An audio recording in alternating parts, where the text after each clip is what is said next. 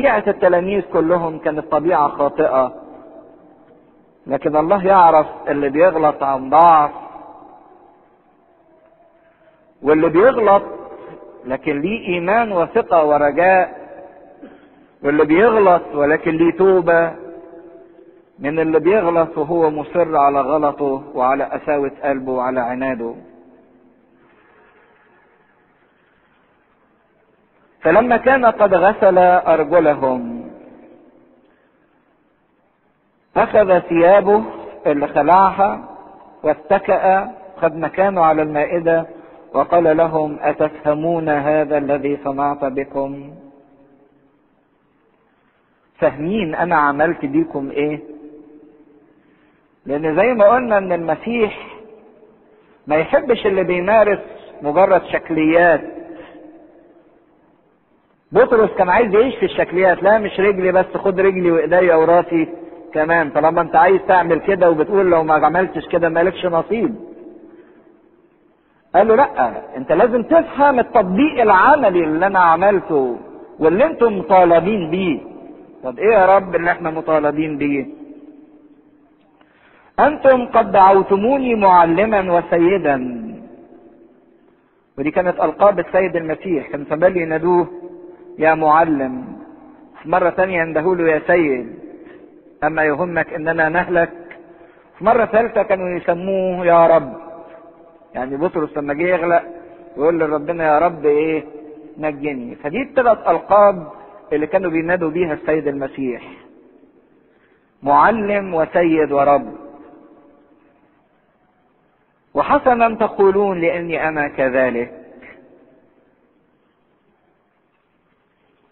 فإن كنت وأنا السيد والمعلم قد غسلت ارجلكم فأنتم يجب عليكم أن يغسل بعضكم أرجل بعض حطوا خط كبير جدا تحت كلمة يجب. يجب يعني إيه؟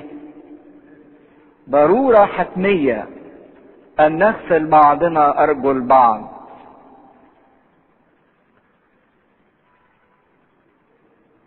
المسيح بيكلمهم عن الفهم التطبيقي للي هو عمله. موضوع غسل الأرجل ليس بالاتضاع فقط واللي عايز إن هو ينحني ويخدم. لكن هنشوف إن موضوع غسل الأرجل ده تقديس الحياة وتقديس الآخرين. عشان كده الكنيسة في طقسها خدت كلمة يجب دي وعاشت الكلمة دي فعلا.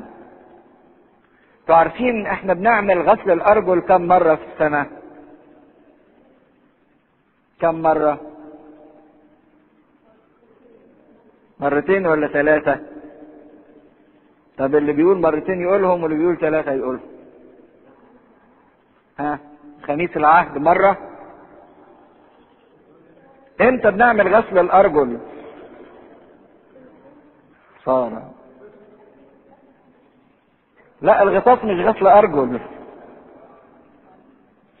الغطاس مش غسل أرجل. الغطاس ده ذكرى المعمودية هتلاقوا أبونا بيرشمكم في راسكم وفي إيديكم. آه بالظبط كده. هما مرتين في السنة.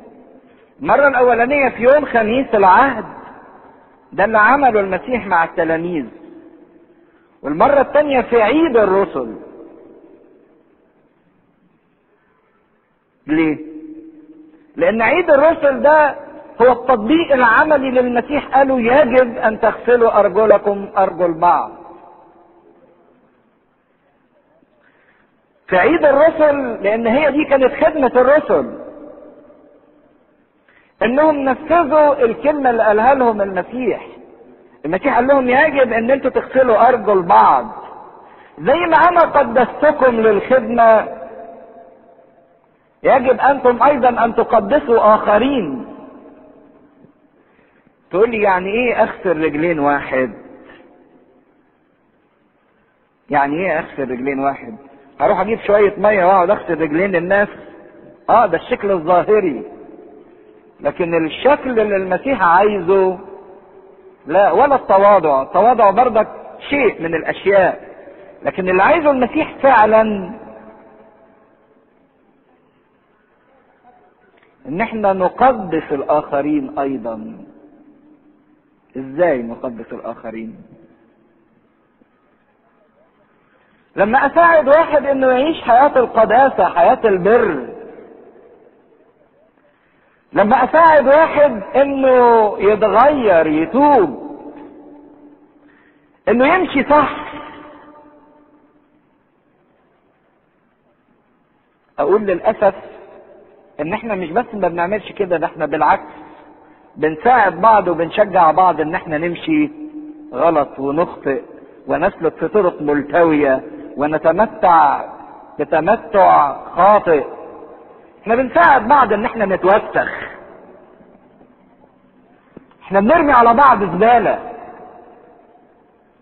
لكن اللي فعلا عايز يعمل العمل اللي يقصده المسيح إنك تساعد الآخرين على حياة القداسة. هو ده غسل الرجلين. إنك تساعد الآخر إنه يعيش صح. ده اللي المسيح بيتمناه. مش إحنا بنعصر بعضنا بعض ونسهل لبعض ان إحنا نغلط وما يهمكش ودي حاجة بسيطة وربنا يعني هيفوت واعمل كده ونشجع على الغلط ونشجع على المتعة وعلى اللذة الخاطئة. الناس كلها مستاهل إنها تشد بعض لتحت. لكن من الصعب إن واحد يشد التاني لإيه؟ لفوق بتبقى عايزة مجهود جامد. لكن شد واحد لتحت اوقعه معايا في الحفرة سهلة قوي. لكن عشان أشد الواحد وفوق أطلعه محتاجة مني مجهود جبار. تقديس الآخرين بإني أساعدهم إن هم يعيشوا في حياة النقاوه وحياة البر وحياة الصح. غسل الأرجل هو إني أغفر للناس. بدل ما أنا بدين الناس وبنتقد الناس هو إن أنا أغسل رجليهم إن أنا اغفر للناس أسامحهم. وساعدهم إن هم يبعدوا عن الخطية. ده اللي بيقوله المسيح ينبغي ينبغي يجب أن تغسلوا بعضكم ارجل بعض مش في شكل حركات الطباعية كدابة لكن في عمق إحنا نبقى فاهمين معناه. إن إحنا نساعد بعض إن إحنا نعيش صح. نعيش في نظافة. ما نوسخش بعض. ونشد البعض لتحت. إني أعطيتكم مثالا حتى كما صنعت أنا بكم تصنعون أنتم أيضا. والمسيح بيؤكد على هذا المبدأ. أنا أديتكم مثال وريتكم عمليا. عشان تعملوا أنتوا كده زي ما أنا عملت. زي ما بيقول الرسول نتبع إثر خطواته. والمسيح ما اداناش نموذج خيالي لكن ادانا نموذج حقيقي.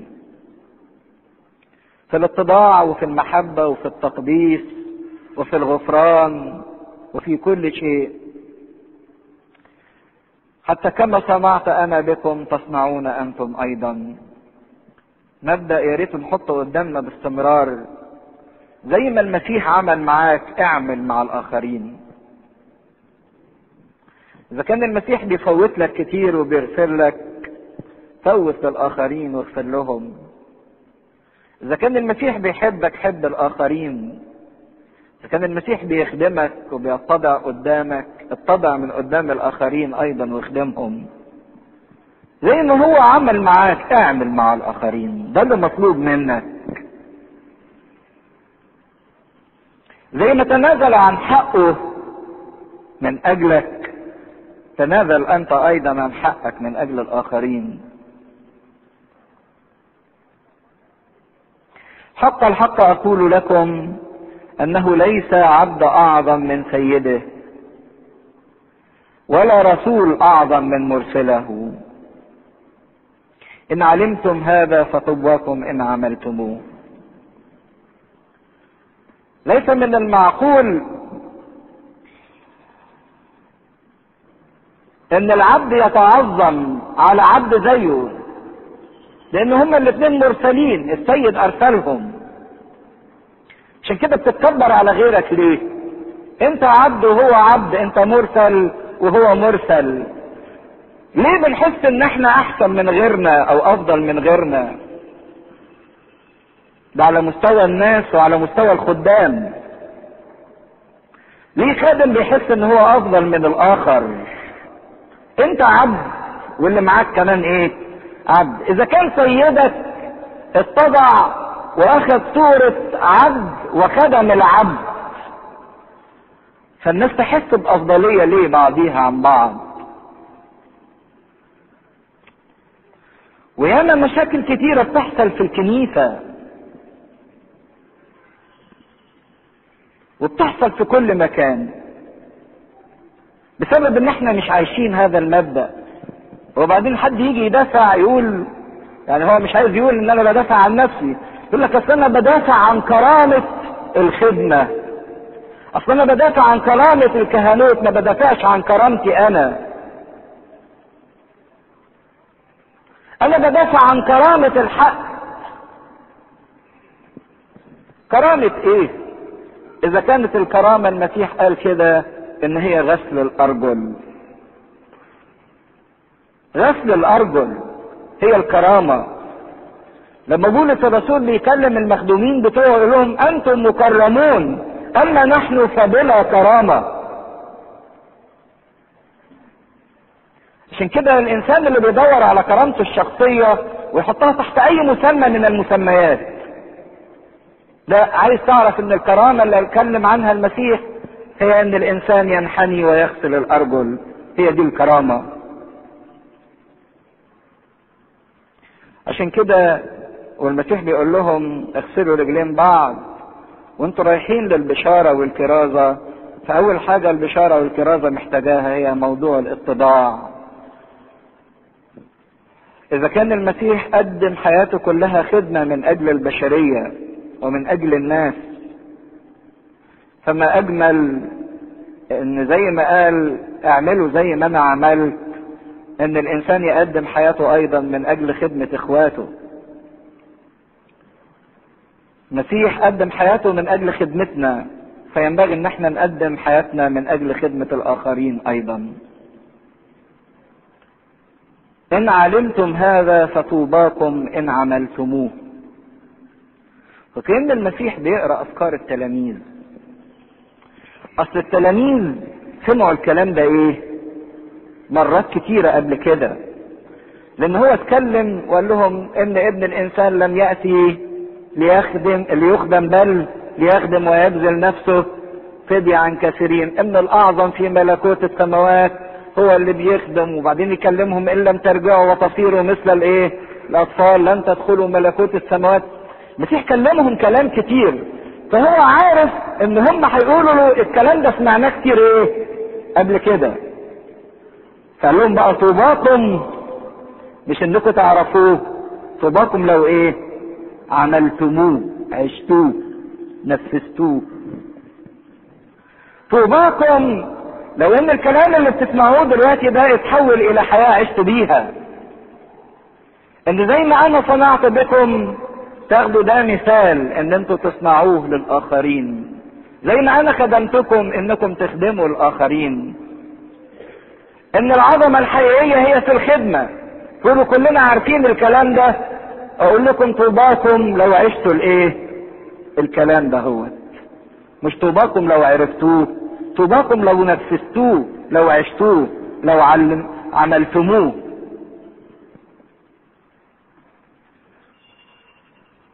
لست أقول عن جميعكم. أنا أعلم الذي اخترتهم لكن ليتم الكتاب الذي يأكل معي الخبز رفع علي عقبه. ربنا بيتكلم كل التلاميذ. لكن أسرع ورفع الوعد ورفع الوصية من على رأس يهوذا. لأنه يهوذا ملوش نصيب في هذه الخدمة وفي هذا الوعد وفي هذا المجد. الحاجة العجيبة إن اسم يهوذا ده كان الاسم المحبوب جدا في العهد القديم. كلمة يهوذا معناه يحمد الله. أو أحمد الله. معناه شكر وحمد. وكان كل البركات اللي موجودة في العهد القديم كانت مخصصة لاسم. يهوذا ولسبط يهوذا اللي خرج منه سيد المسيح. وكانوا يكثروا جدا تسمية اسم يهوذا. بعد ما جه يهوذا الأسكريوطي الاسم ده إيه؟ اتلغى. ما تلاقوش ولا واحد مسيحي مسمي يهوذا لدرجة إن في يهوذا تاني اتظلم في الشغلانة بسبب يهوذا الإيه؟ الإسخريوطي بالرغم إن كان في تلميذ تاني اسمه يهوذا. لكن من أجل كراهية هذا الاسم أو إن الإنسان رفض العمل اللي عمله يهوذا هذا صار هذا الاسم مرفوضا حتى. المسيح هنا بيقول أنا أعلم الذين اخترتهم أنا عارف كل واحد كويس. طب إذا كنت أنت عارف يا رب من الأول إن هو مش هيمشي كويس وإن هو هيسلمك ليه اخترته من الأول؟ ليه اخترته واديته هذا المجد وهذه الكرامة وهذه المسؤولية؟ إذا كان بسابق علمك أنت كنت عارف إنه هيعمل كده.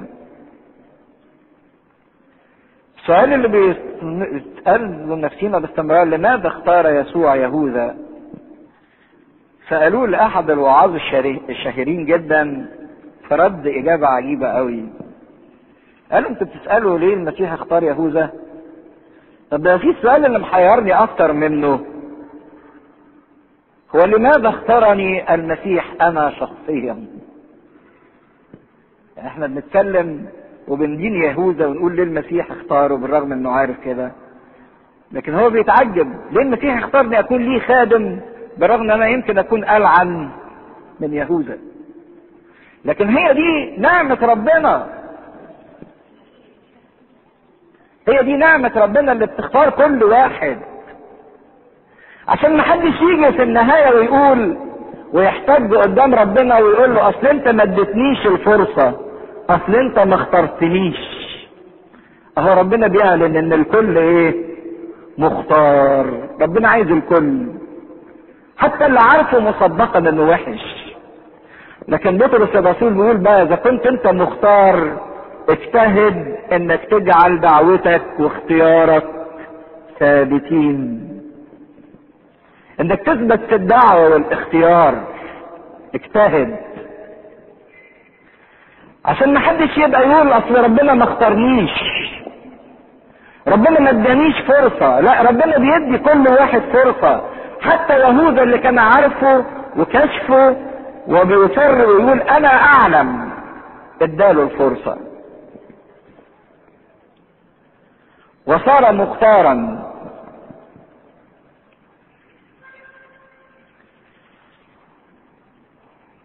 لكن بيربط معلمنا يوحنا الكلام ده ويقول لكي يتم الكتاب القائل الذي اكل خبزي رفع علي عقبه.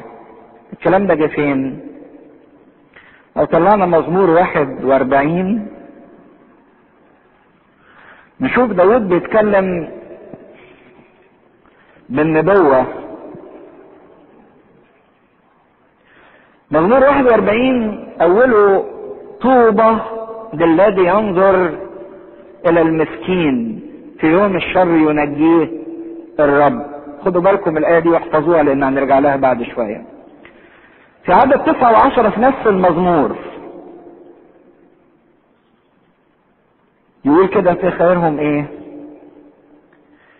أيضا رجل سلامتي الذي وثقت به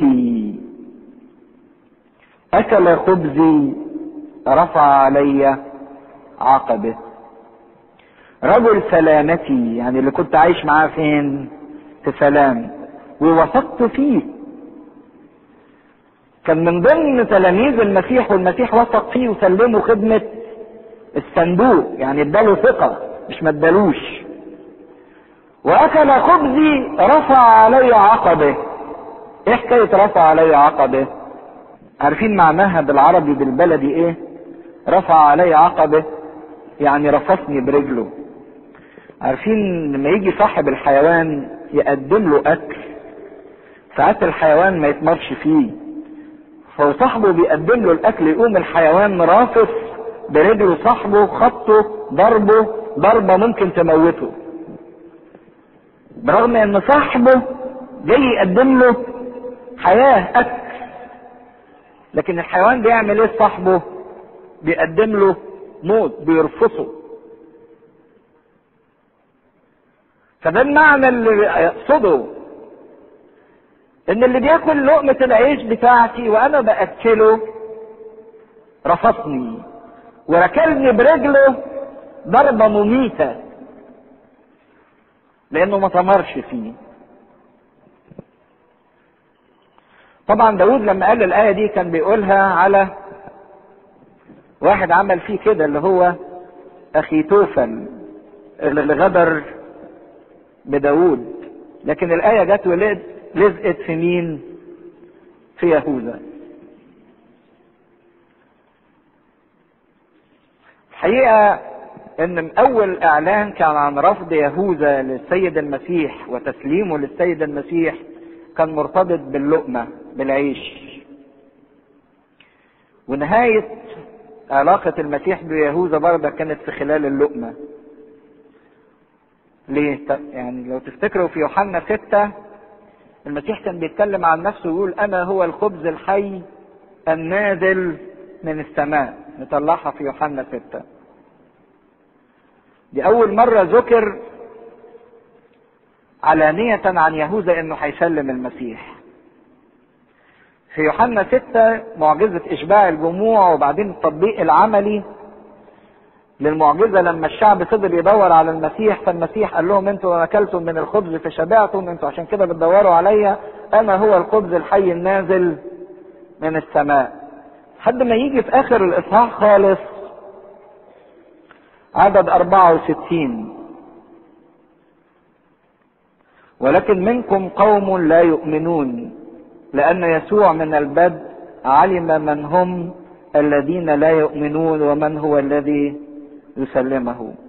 وبعدين بردك في نفس الإصحاح آخر آيتين. أجابهم يسوع أليس إني أنا أخترتكم الاثنى عشر واحد منكم شيطان؟ قال هذا عن يهوذا سمعان الأسخريوتي الذي كان مزمعا أن يسلمه وهو واحد من الاثنى عشر. ده في نفس الإصحاح اللي المسيح بيقدم نفسه خبز للإيه؟ للحياة. وبعدين بنشوف دلوقتي في يوحنا 13 إنه بعد ما أخذ اللقمة حصل إيه؟ دخلوا الشيطان. عشان كده كلمة الخبز كانت مرتبطة بخيانة يهوذا. الذي يأكل خبزي رفع علي عقبه. فكانت خطية يهوذا مجموعة من الخطايا ابتدت بالسرقة لأنه كان سارق للصندوق وبعدين الطمع وبعدين الطمع قادوا إلى الخيانة والغدر واللي دفعوا لكده حبه للمادة وللمركز. فهو صار يتودد للرؤساء. شفنا من إصحاحين إن رؤساء الكهنة قالوا اللي يعرف مكانه يقول فليدل عليه لكي إيه؟ يمسكوه. في نوع من الناس كده تملي تحب تتودد إلى الرياسات عشان تاخد مركز. فهو لما لقى الفرصة كده مهيئه راح وقال لهم يعني حتى مش رؤساء الكهنة بعتوا جواسيس أو حاولوا يخترقوا المجموعة اللي حوالين المسيح ويجذبوا واحد لصفهم. لا ده هو من نفسه اللي راح وعرض على رؤساء الكهنة إنه يسلم لهم المسيح. فالتودد للرؤساء أو حب الرياسه والمركز هم اللي ضيعوه. بالرغم إنه باع المسيح بثمن رخيص جدا يعني ما كسبش من ورا المسيح حاجة. حتى الثلاثين من الفضه اللي خدهم رجعهم مرة ثانية وانتهى الموضوع إن الثلاثين من الفضه دول عملوا بيهم إيه؟ اشتروا بيهم حقل الفخاري لكي يصير مقبرة للغرباء. وإن كان ده إعلان لكل واحد بيخون المسيح أو بيبيع المسيح. من أجل قهوه أجل خطية من أجل لذة من أجل منفعة. إن كل اللي هتبيع بيه المسيح هيكون مصيره فين؟ مقبرة للغرباء. إحنا بنبيع المسيح بأقل من اللي باعوا بيه يهوذا؟ في كل مرة إحنا بنخطئ فيها وإحنا قاصدين هذا الخطأ إحنا بنعمل قلعا من اللي عمله يهوذا.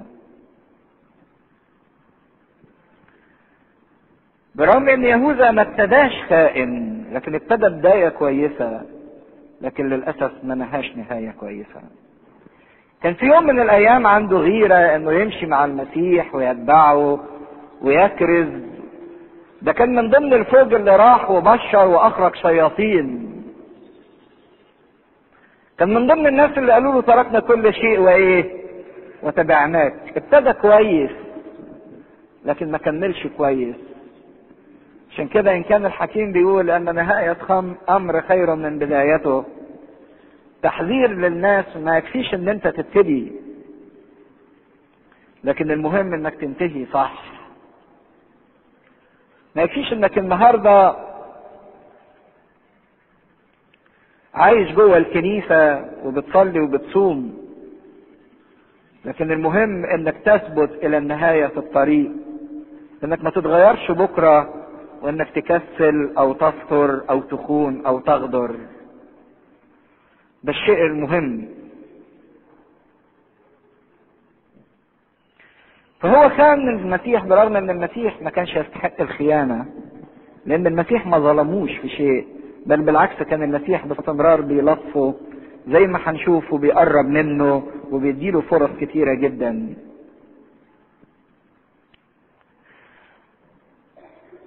أقول لكم الآن قبل أن يكون حتى متى كان تؤمنون إني أنا هو؟ المسيح هنا بيسبق ويقول للتلاميذ أديني بقول لكم الأول عشان لما يتم تعرفوا إن كل حاجة تمت بإيه؟ بعلمي وبإرادتي. يعني ما اتخذتش غدر أو خيانة لإني ما أعرفش أو لإني ما أقدرش أمنعه. خدوا بالكم مش الظروف هي اللي سلمت المسيح للموت لكن المسيح هنا بيسبق ويؤكد إنه داخل للموت بإيه؟ بإرادته. هو عالم وعارف وقادر ولكن يدخل إلى تلك الساعة بإرادته. ويقبل الخيانة والغدر أيضا بإرادته. لأنه هو جه من أجل هذه الساعة. ولكن الآن قبل أن يكون حتى متى كان؟ يتم تؤمنون إني أنا هو. وبياخد رقب يهوى أنا هو. تتأكدوا من شخصيتي. لأن المسيح كان عارف الضعف اللي في التلاميذ. لكن لما هم ابتدوا يفتكروا الكلام ده والأحداث ابتدوا يتأكدوا من شخصية المسيح.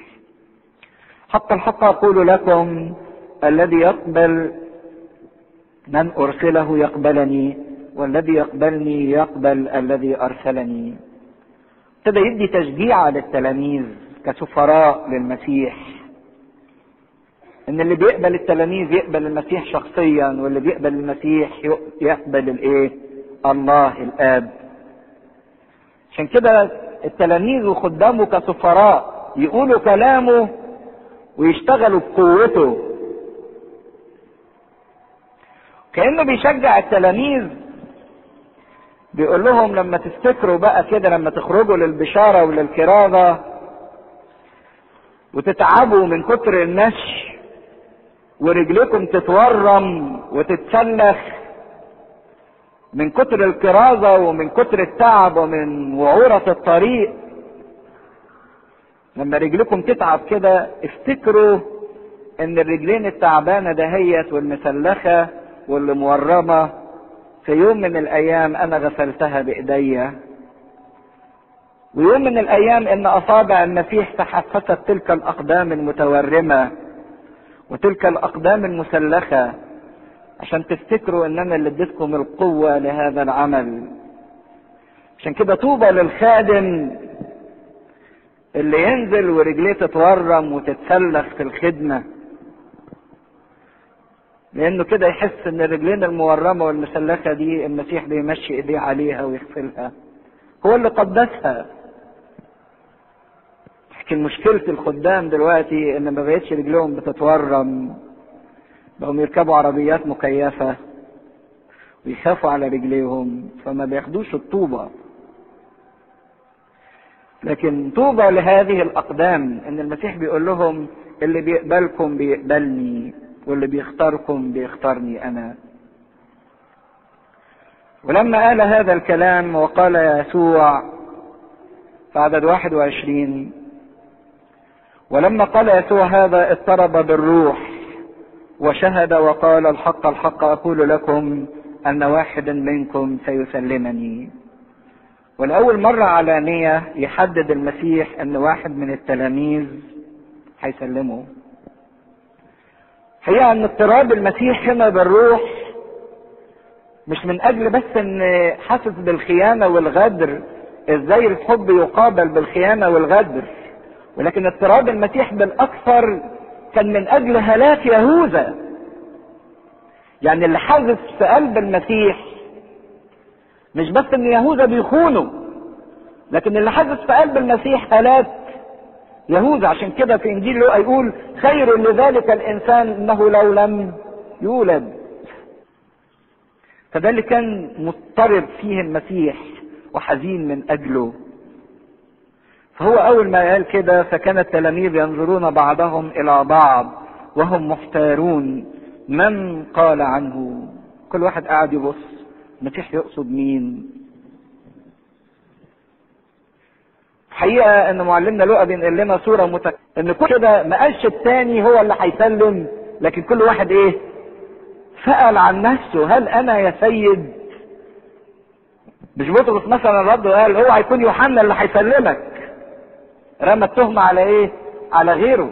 لكن الشيء الجميل فيهم إن كل واحد حس بضعفه الشخصي. هل هو أنا يا سيد؟ وبعدين آخر واحد قال له هذا السؤال كان مين؟ يهوذا. فقال له أنت قلت. لكن معلمنا يوحنا بيضيف إضافة تانية لهذا الموضوع. وكأن يوحنا كان بيشعر بنفس الشعور اللي بيحس بيه المسيح. ولأنه كان لازق في المسيح ومتكئ في حضنه. قدر يحس بالاضطراب اللي اضطربه المسيح بالروح.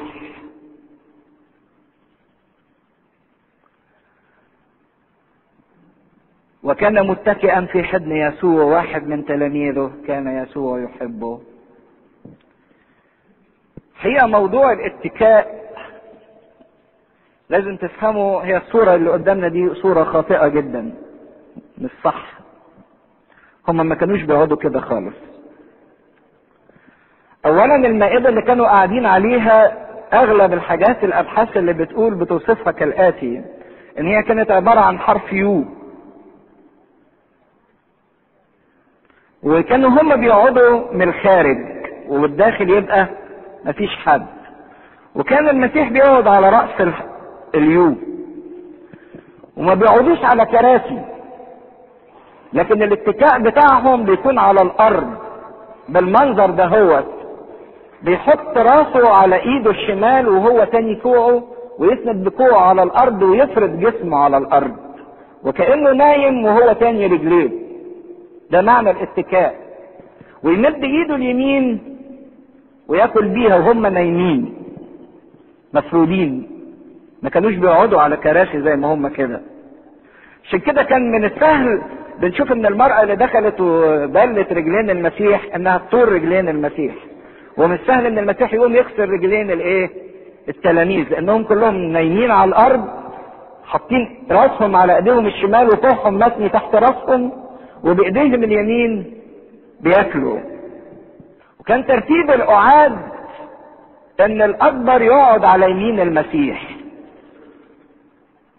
ويترصصوا يترصصوا لحد ما يجي أصغر واحد يبقى على شمال المسيح. ولما حصلت الخناقة كانت ما بين اثنين هم الكبار يهوذا وبطرس. وهنشوف إن يهوذا هو اللي كان قاعد على يمين المسيح. عشان كده المسيح كان بيكلمه والتلاميذ ما سمعوش الكلام بوضوح. وكان يوحنا أصغر واحد يجي ترتيبه شمال المسيح. فيوحنا لما يسند بظهره يجي راسه في صدر المسيح. والمسيح لو كان عايز يسند ظهره يسند راسه على حد يجي راس المسيح في حضن يهوذا.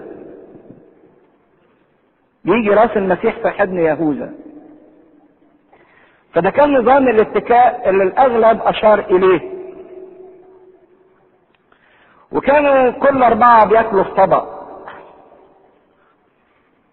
فكان الأربعة اللي موجودين بياكلوا مع بعض المسيح ويهوذا ويوحنا وبطرس.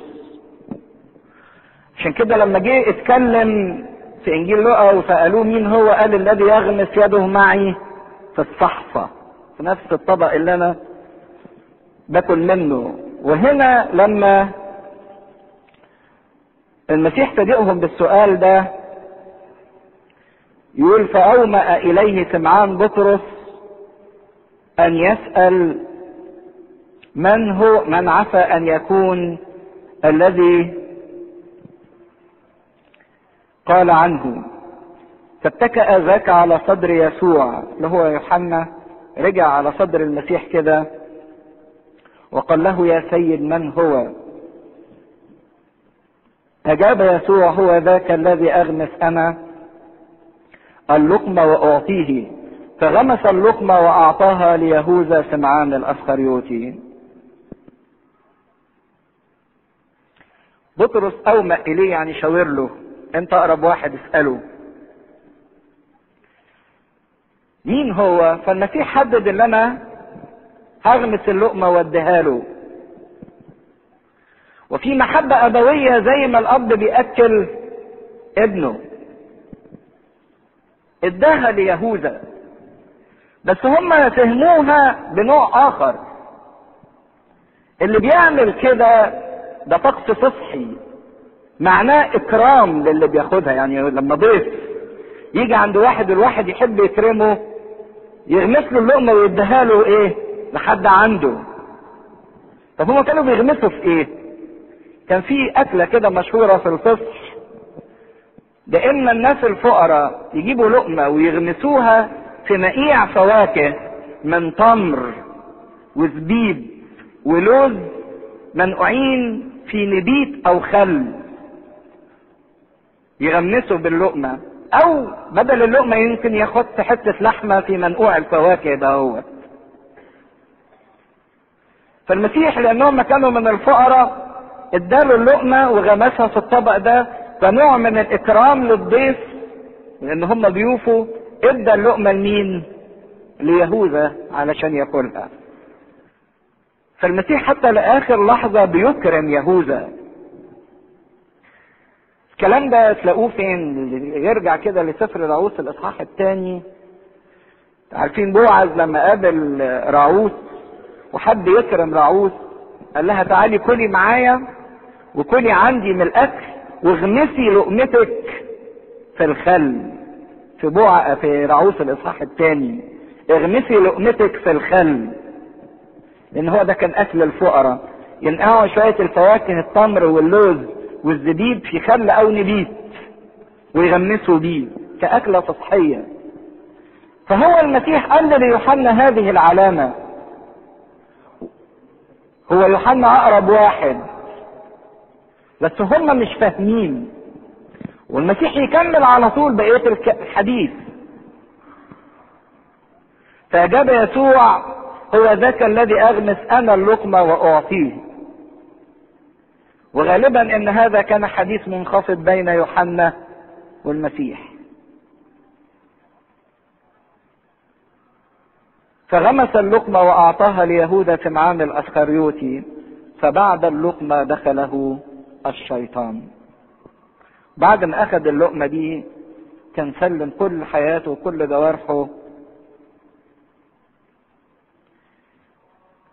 وهنا في رقة متناهية المسيح ما جرحش إحساس يهوذا وما أعلنش وقال عليه مباشرة لكن هو ابتدى يديله فرص كتيرة جدا عشان يوريه إن هو عارفه وإن هو كشفه. هي إن بعد أخلوا دخلوا الشيطان نربطها بالكلمة اللي شفناها المرة اللي فاتت يقول وقد ألقى الشيطان في قلبه. يعني الأول الشيطان رمى.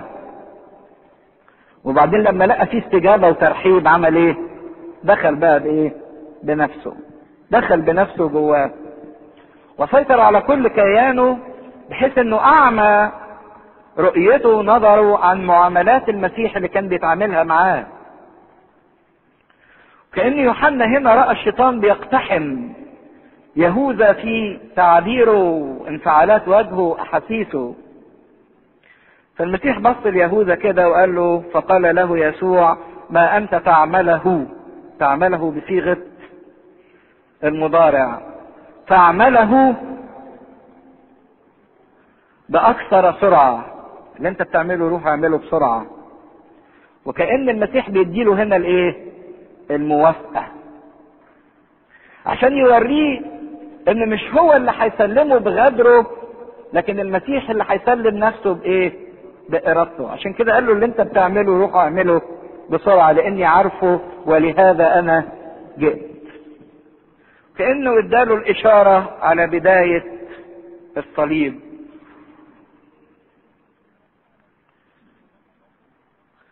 وكان فعلا يهوذا بقى داء من الموقف وعنده رغبة في إنه يخرج ويسيب المكان عشان يتجنب النظرات.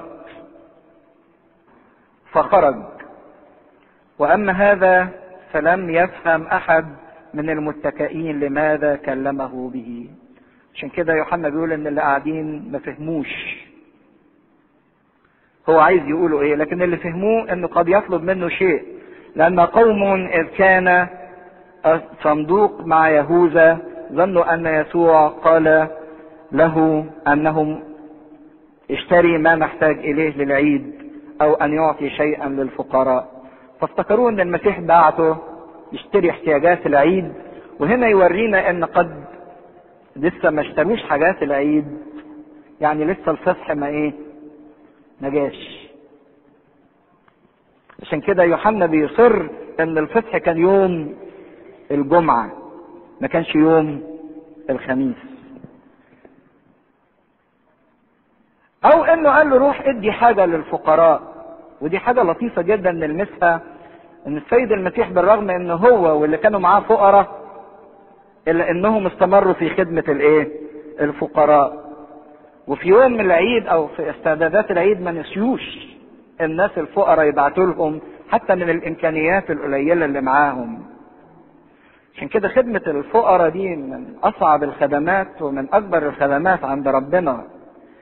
خدمة الفقراء هي إن الإنسان يخدمهم شخصيا مش إنه يروح يرمي قرشين ليهم أو يرمي قرشين في الكنيسة. بيخدم الفقير بيخدم المسيح شخصيا. عشان كده قلت لكم خدوا بالكم من عنوان المزمور 41 اللي بيقول طوبى لمن يتعطف على الإيه؟